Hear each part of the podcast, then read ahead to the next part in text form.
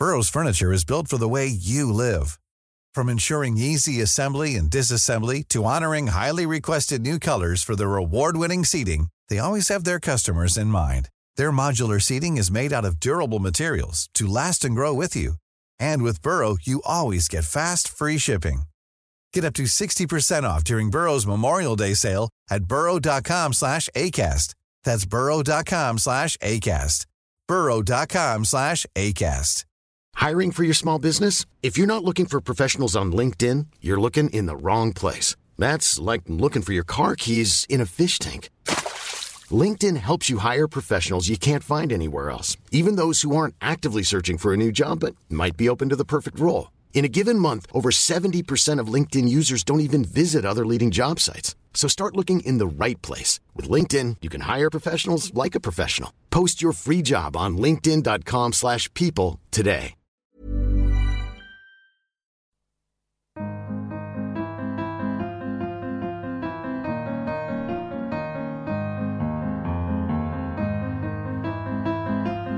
Hello and welcome to the Prospect Podcast, where the brightest minds discuss the ideas that matter in politics, society, and culture. I'm Tom Clark, editor of Prospect Magazine, and this week we're going to be talking to the American academic Daniel Markovits of Yale Law School about the so called meritocracy. Is a social system in which people advance not by their class but purely by dint of their talent ever really possible? And even if it is, is it desirable? Politicians on all sides in both Britain and America certainly think so, but Markovits parts company with them and believes that the cult of the brightest and best has produced nothing but a rat race which transmits privilege to a staggering degree and exhausts everyone along the way. First, though, I'm joined here in the studio by Prospect's own Steve Bloomfield to discuss how far or not Britain is a society where everyone enjoys a fair crack of the whip. Um, Steve, something tells me that you might be in the boat that says that it's not such a society at the moment. It's not, no, and uh, and it never has been. Uh, certainly in this country, um, you've got all sorts of inbuilt privileges in this country for um, for a small number of people, um, and the rest of the country uh, struggles to keep up, and that has been the case uh, from uh, from very long before it, the idea of social mobility even existed, uh, all the way through those last decades, uh, where pretty much every politician, until very very recently, would at least talk about the idea of equality of opportunity and leveling the playing field, uh, and the evidence, as as you've been analysing in in the piece you wrote for the the new issue, is that Uh, it hasn't actually worked. Yeah, it's a, it's a kind of confusing one. I guess we get muddled up between two different ideas, don't we? Like, one is how much shuffling is there? How many, like, you know, posh kids are going down the social hierarchy as well as poor kids going up, if you like. But another one is just how many people feel like they're moving on and moving ahead. Because, you know, if you've got like coal mines closing and wonderful plush offices where there's lots of managerial jobs for people to do, then it sort of is possible, even without the posh kids going down, for lots of people to feel like they're on the up. And I guess that's the thing we've lost recently. Well, I think that's the that, that that's why the conversation around it has changed recently because you've now got a generation post crash, post uh, introduction of extortionate tuition fees, that uh, and post uh, housing boom as well, um, which is going to be on average worse off than their parents. And that is the first time that's happened in a very, very long time. Uh, and so we had this illusion of progress from generation to generation. In fact, not even illusion. There, there, was sort of an average of progress from generation to generation, which at least then helped to it helped the rhetoric around this. Like, look, don't worry, things are getting better, things are improving, um, and we've now had uh, ten years of stagnant uh, wage growth uh, of of a, an economy that clearly hasn't been working for the majority of people, uh, and we've seen this uh, this general average regression, and so that has taken the shine, I think, off any of the arguments around the idea of social mobility, and we now have two politicians in Jeremy Corbyn and Boris Johnson who, for very different reasons, don't really talk about it much. I think that's probably right, isn't it? I mean, it's been very striking on this campaign like it's the first one I can remember where there's not a lot of talk about aspiration and the ladder up. Um, I looked this up the other day. The, the phrase about the, the ladder of opportunity goes right back to Winston Churchill. So it's kind of been a, uh, a staple for a long time. But I think they feel a bit like that's not a message you can sell.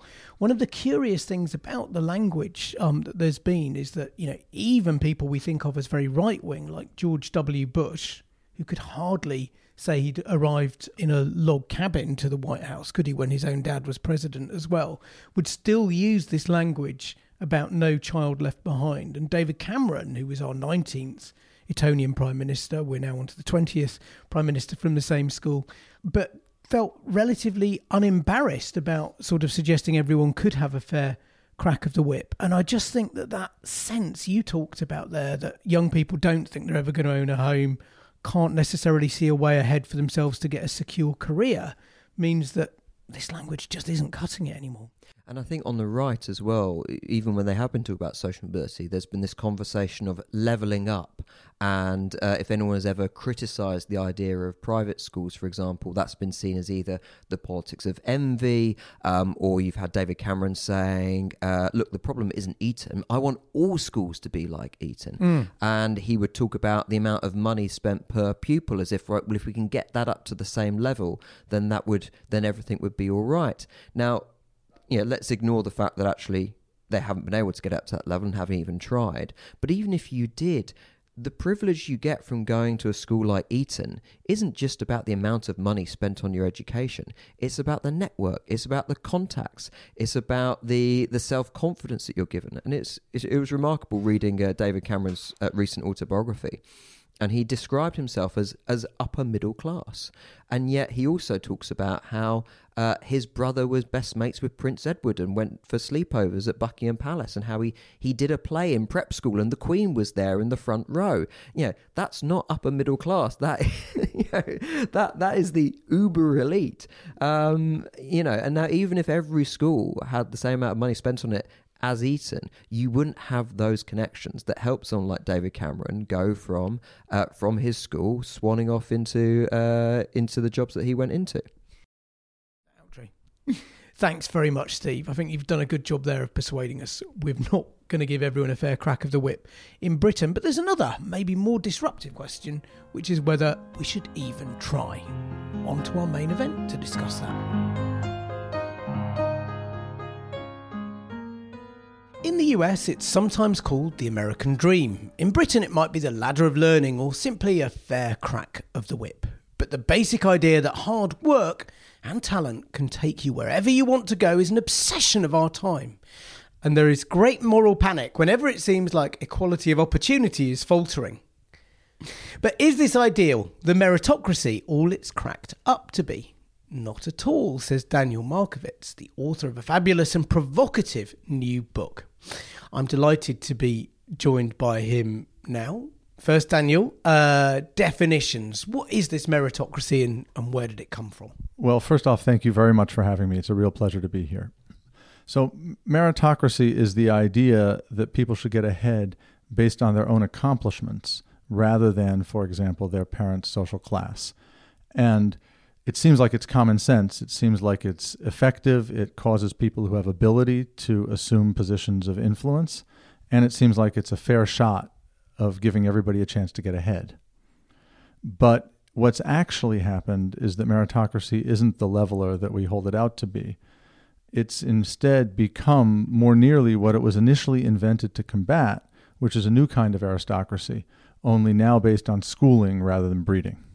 So this is essentially about qualifications at institutions that are quite hard to get into serving as passports to get to certain places. Is that right? Yes, it's about qualifications and it's also about actual skills. I think one thing that's very important to keep separate is meritocracy on the one hand and equality of opportunity on the other hand. So, meritocracy, as I just said, arises whenever people get ahead based on their accomplishments. Mm. But equality of opportunity requires, in a way, that everybody has the same chance of getting ahead.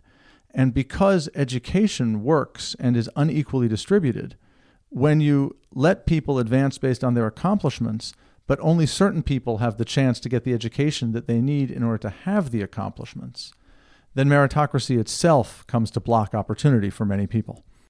Now, some of the purveyors of what we used to call the third way, the Bill Clintons and the Tony Blairs, would probably be nodding along with this analysis so far, wouldn't they? They'd be saying, yes, it's a matter of fairness that everyone gets a fair crack of the whip. Yes, education's very important in that. What we need to do is expand education, particularly maybe in poorer areas, and, and then it'll all be all right. And that's what they would say they tried to do.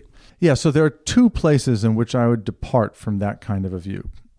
The first place is that the emphasis of those kinds of reforms has been on reducing the gap between the education that the most disadvantaged people get, mm. however you characterize disadvantage, whether it's race or income or class or gender, and that ordinary or middle income or middle class people get, middle class in the US sense, people in the middle of the society. What's in fact happened in the US in particular, but also if you look at the data increasingly in the UK, is that the biggest gap that's opened up is between the education that the very rich get, that the elite get, and that middle class people get. And so that gap, the high end gap between the top and the middle, is the biggest and most damaging gap in the society today. And that's not what the third way had focused on. Second quick point is that the third way has this idea that we can have equality of opportunity without having more equality of outcomes. And another place in which I diverge is that I think that idea is just a fantasy. That when outcomes get unequal enough, opportunities become necessarily unequal. We've had, haven't we, for a, a, a, time, people have talked about this thing called the Gatsby curve. Your parents are more unequal, then the, the, the chances of the children will be more unequal as well. Do you think that's true? And if it is, is it something that good education reform could ever hope to get around? So I think it is true. And I also think that properly designed education reform can help with it. But in order to get to the reform, we need the right theory of the case. And the theory of the case that I'm proposing is that elites are investing so much in their children and so distinctively much in their children. And the institutions that credential rich children, but also that actually train them, have become so effective and so intensive that there's simply no way in which a society that allows those institutions to educate that narrow elite can produce anything resembling fairness. So, are we really talking here about um, Harvard and Oxford and Yale? I think you you're here from, um, or are we talking about parents shelling out for fifteen pounds for half an hour of extra physics lesson for their fifteen year old kid. Yeah, so it's worth it's worth focusing a little bit on some facts about just how concentrated privilege has become and just how consequential these elite institutions have become. So if we begin at the end, in the United States, the top 1% of the income distribution now takes home about 20% of all the income. That's twice as much as it did in 1975. So it's a very narrow elite, but it's incredibly consequential in the overall pattern of income and wealth. Moreover, three quarters of that increase comes from elite labor. So the critical thing that's driving inequality in the United States, and to a lesser degree, but still really very powerfully in the United Kingdom, is the labor income of superordinate workers, of elite workers. So here you're slightly parting company with, for example, Thomas Piketty, who talks it's all inherited wealth and then returns on that wealth. Yes, although one has to be careful here. So the data that I use is Piketty's data, and he and I are in complete agreement up till about 2000. He believes that since 2000, capital has staged a comeback even in the United States. I think that that view is slightly mistaken because it misallocates income between labor and capital. We can talk about the data details, mm. um, but there's new work out actually by economists, a guy named Yagan, a guy named Zwick, that largely sides with me. And if readers want, they can go to actually the book's website, which has an essay that outlines the data behind this. In any event, I think Piketty is largely right about the European continent. And the US at the moment, and the UK to some degree also, are outliers. But US and UK style inequality are coming to the continent also because elite workers are incredibly good at capturing large incomes. Is it really about skills and someone being an extraordinarily good, I don't know, website developer and win the world of the web, they can then earn returns all over the world and they needed this elite education to get it? Or is it like what there's a mood to think at the moment, certainly at the Labour conference where I was just was, which is it's it's it's about being an insider, about the rigging of the system. You get yourself onto a remuneration committee, and you can pay yourself an awful lot for labour that may or may not be especially productive. Yeah, my view is idiosyncratic on the left, and I think of myself very much as on the left.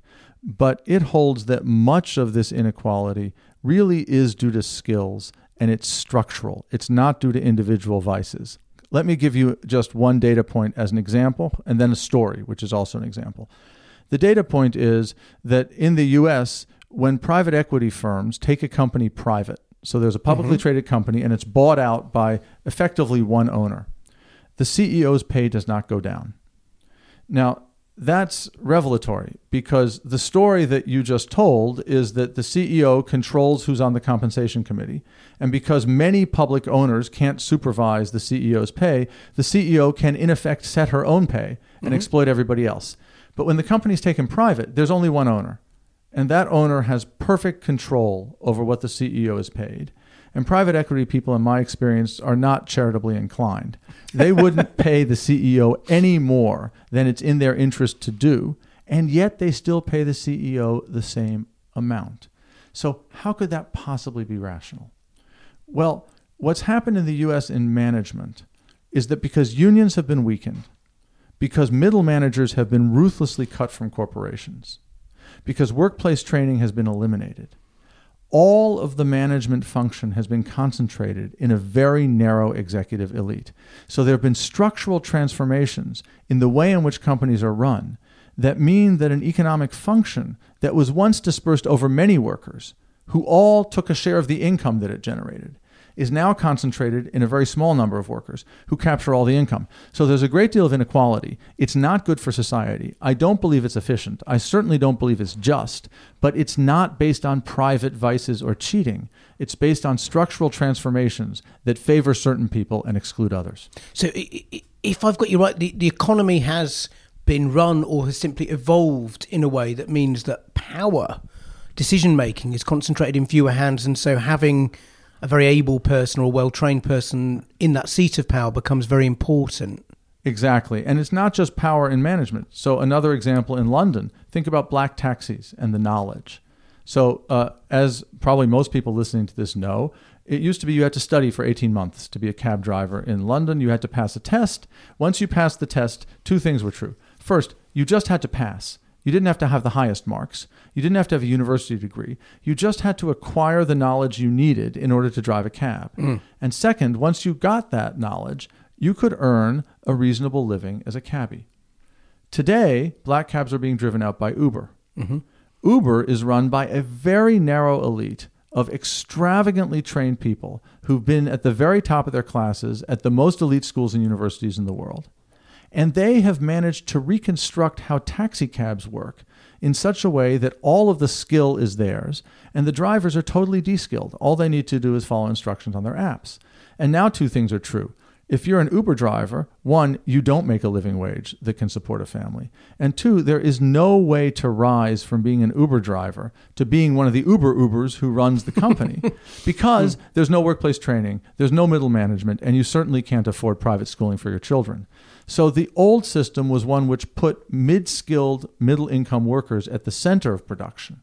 And the new system is one that polarizes work between a narrow, super skilled elite that's incredibly productive, incredibly highly paid, and de skilled everybody else that gets paid less. And again, nobody is cheating, it's just unequal and unjust. One size fits all seems like a good idea for clothes until you try them on. Same goes for healthcare. That's why United Healthcare offers flexible, budget friendly coverage for medical, vision, dental, and more. Learn more at uh1.com. It's that time of the year. Your vacation is coming up. You can already hear the beach waves, feel the warm breeze, relax, and think about work. You really, really want it all to work out while you're away. Monday.com gives you and the team that peace of mind. When all work is on one platform and everyone's in sync, things just flow wherever you are. Tap the banner to go to Monday.com. There's never been a faster or easier way to start your weight loss journey than with PlushCare. PlushCare accepts most insurance plans and gives you online access to board-certified physicians who can prescribe FDA-approved weight loss medications like Wegovy and Zepbound for those who qualify. Take charge of your health and speak with a board-certified physician about a weight loss plan that's right for you. Get started today at plushcare.com slash weight loss. That's plushcare.com slash weight loss. plushcare.com slash weight loss. We want to do something about it then presumably. Um let's just think for a minute about the meritocracy when it arrived and where it came from. That might help to give us a sense Sure. of the possible. You've talked about the 70s maybe as a pivot decade in american economic history. Does that have any connection with when the um, meritocracy became entrenched over there? And is britain different? Of course we're used to being run by toffs in a slightly different way Yeah, I mean, the meritocracy actually came to you in some ways very, very early um, with the reform of the Indian Civil Service in 1833 based on achievement in competitive examinations. But the meritocracy really hit Britain in the way in which it really hit the U.S. only in the post World War II years, when Michael Young wrote his book, when Oxbridge changed quite dramatically. In the US, what happened is elite universities, which had previously been really hereditary aristocracies, even in the language, the sons of alumni didn't apply to places like Harvard and Yale. They put themselves down for attending. There was no competition. And top professionals, top bankers, top managers worked very few hours and did not have a lot of capacity. George W. Bush got into some elite college, didn't he? Which Yes, he did, Possibly indeed. wouldn't have done on a. which wouldn't uh, wouldn't be possible at all today. But then in the 50s and 60s, these institutions self-consciously transformed to break up that old elite by picking people based on ability, effort, talent. And the old elite could be broken up because it lacked the inclination and capacity to train its children. But the new elite that was made in that revolution knows how to train better than it knows anything else and has an almost insatiable appetite for training its children. And so the new elite now, from birth through university, devotes extravagant resources to training its children. Eton costs 40,000 pounds a year. Uh, in the U.S., a place like Phillips Exeter costs $50,000 a year and spends $80,000 a year per pupil educating its children, compared to a national average of maybe $10,000 or $15,000 a year. And all of that training means that the kids who get it, and it's rationally delivered to maximize exam results, do the best on tests, dominate elite universities, and then dominate the workplace because of their meritocratic training. And so, the really difficult question is what what what do we do? You've talked about it. This isn't necessarily about cheating. It's about cultural factors in this elite class, and it's about the way that the economy has evolved. Those are quite hard things, aren't they, for policymakers to do anything about? But if we get the politics right, I think the policies are available. And the policies have to focus on both of the two things you just mentioned on education on the one hand and on work on the other. Let's start with education. Here is the big debate to go back to what you were talking about with the third way. Is a just education system one that is hierarchical, but in which opportunities are allocated by tests in some meritocratic way so that everyone has a chance to get to the top of the hierarchy? Or is a just education system one that is less hierarchical? And one way to think about this structurally is to distinguish between excellent education and superior education. Excellent eduta- education teaches skills at things that are worth doing well. So, like the knowledge that black cabbies used to have, that was excellent taxi driver education. Right. Superior education teaches being better than other people at things, whether or not they're worth doing.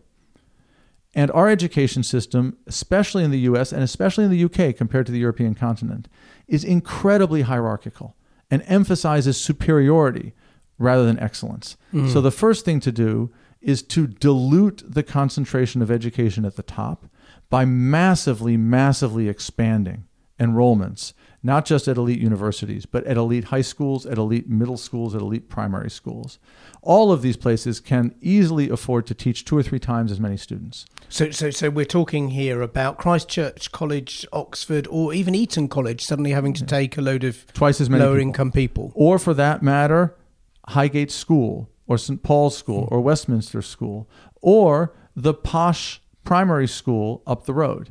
Those The schools, state school even, If yeah. it's if well in the UK probably not the state school because in the UK state schools don't spend so differently depending on where they are. In the US, the richest state schools spend two or three times as much per pupil per year as middle class state schools. so they've got the They've got the resources. resources. All of these schools in the UK, a private school on average spends three times as much as the state system per pupil per year. I'm not in favor of abolishing private education for a variety of legal and moral reasons, but there's no reason why private education ought to be able to be so gold plated and so elite. And those schools can be forced, if necessary, to teach many, many more students. This would create a much wider elite. It would suppress top wages because there'd be more hyper-educated workers. And it would get to the second point that we haven't talked about yet, which is remaking the economy. When you have a large labor force like that, inventors will come in and find ways of making things and delivering services that can use that labor. And so the new mechanisms of economic production will start favoring middle income workers again in the way in which the present extremely hierarchical education system causes inventors to invent things like Uber, like securitized finance, that favor super skilled workers.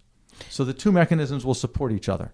And you have some practical thoughts, don't you, about the payroll tax and what we like national insurance here, for example, is capped at a certain amount, and Social Security in the US. Um, it gets you do get into Yeah, some I mean, of those the- more granular. The U.S. things. is so extreme that there are fairly dramatic and easy things to do. In the U.S., for technical reasons associated with the relationship between the income tax and the payroll tax, mid skilled labor is the highest taxed factor of production. So the tax burden on middle income workers is higher than the tax burden on super elite workers. It's higher than the tax burden on capital and robots. And in a world in which the economy is not producing enough middle income good jobs, that's crazy. And in the UK, the system is less dramatic, but there are lots of ways to favor middle income economic production. There's industrial policy, there's financial regulation, which would push down on extravagant derivatives, which need super skilled people to trade them, and elevate mid skilled local and regional banks.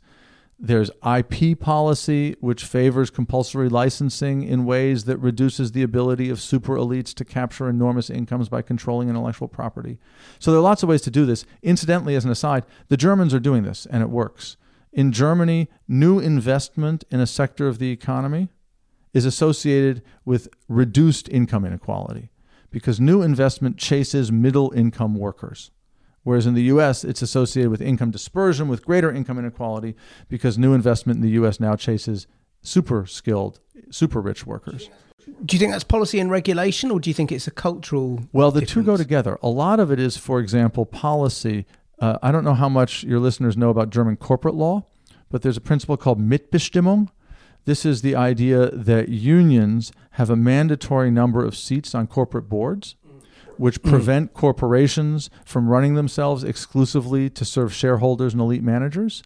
There's also sectoral bargaining, which means that wages are set in a sector even for non union members, which gives great power to workers. So there are a series of legal devices that could be embraced, which would dramatically reallocate power in the economy in favor of the middle. And that's what we need. Um, listening to you there, one thing that strikes me as a challenge of the politics is that in this country, and I think in America as well, um, for a long time the discourse has been around thinking of the voter as the consumer. Uh, and certainly, you know, if you think of something like healthcare, when you go to the doctors or the hospital, you might quite like the idea there'd been a meritocratic selection process. And um, like, but you're asking for us to have a kind of flip in the way we look at it. And I'm just wondering how do you think that could be a sell at the ballot box where you're saying, well, we're going to do more through nurse practitioners or whatever, and it will be just as good. Um, or do you think people, as consumers, will hanker for that elite to be looking? Yeah, I think them? we have to be careful. There are some places where the current system is clearly good for consumers, but very bad for people understood as workers and citizens. Think about retail, Amazon or Asda. These these kinds of stores are extremely good for consumers. They deliver massive variety at very low prices.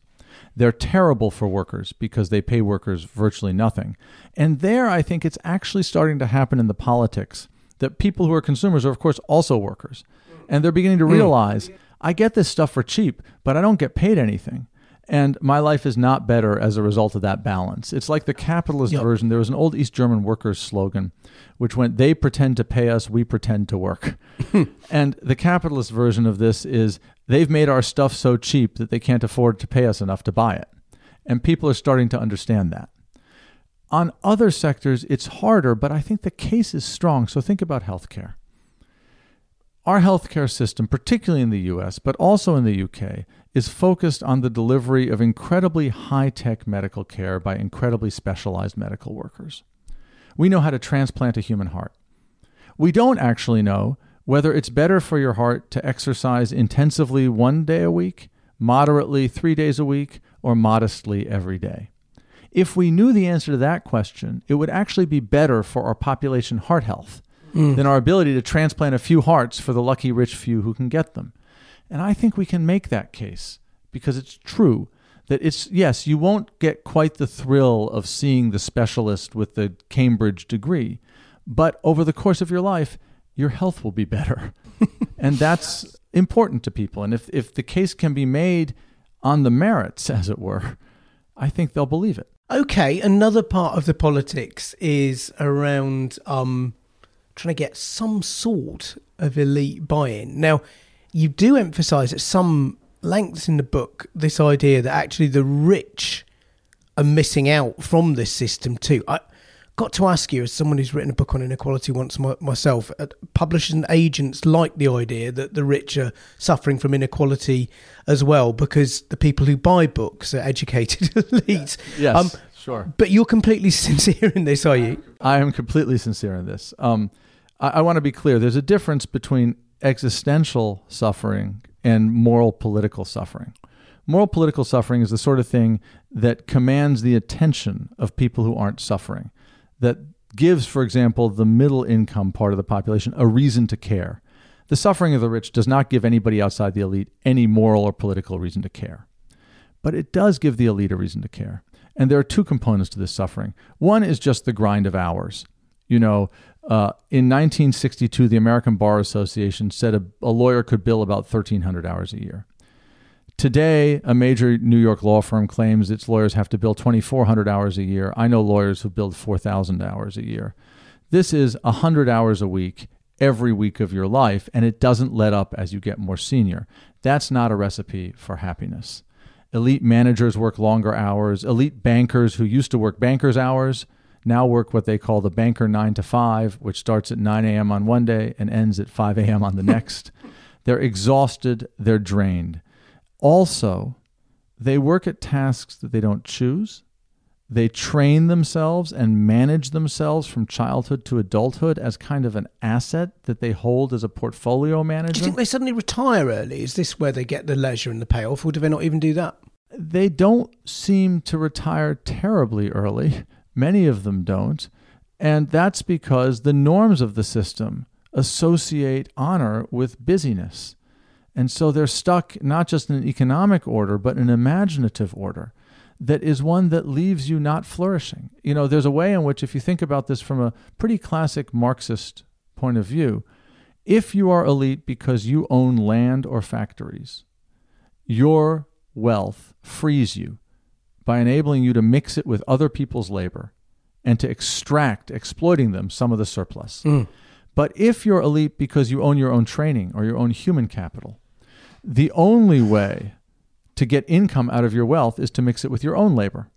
And then you become a self exploiter and you become alienated labor. You become wealthy, but you don't become well. And anybody in the current elite who thinks they can have both their extreme income and privilege and their authentic freedom is deluding themselves. I'm going to ask you one final question because uh, time's against us now.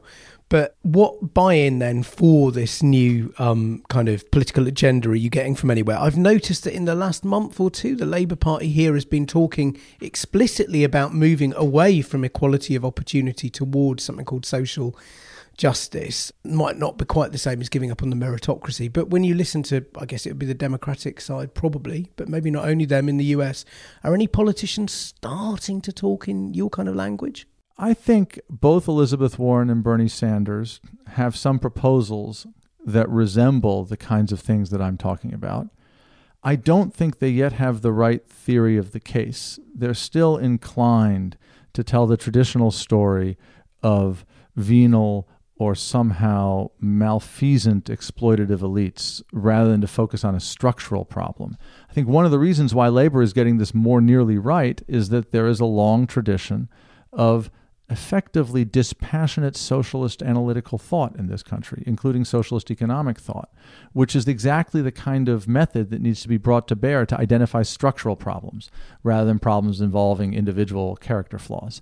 And, and that's why I think you guys are ahead of us on this front. Well, nice to hear that for once. Daniel Markovits, thank you very much indeed. Thank you so much. It's been a real pleasure to be here.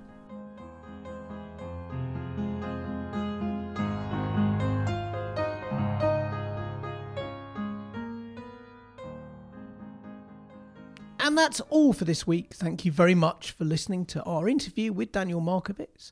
Um, you can read my piece on his new book along with five others, all about this vexed theme of social mobility in this month's issue of Prospect, which is available on newsstands now. Rebecca Liu is our producer, and if you enjoyed the Prospect podcast, please do leave us a rating and a review, which does help. we'll see you next week, and goodbye.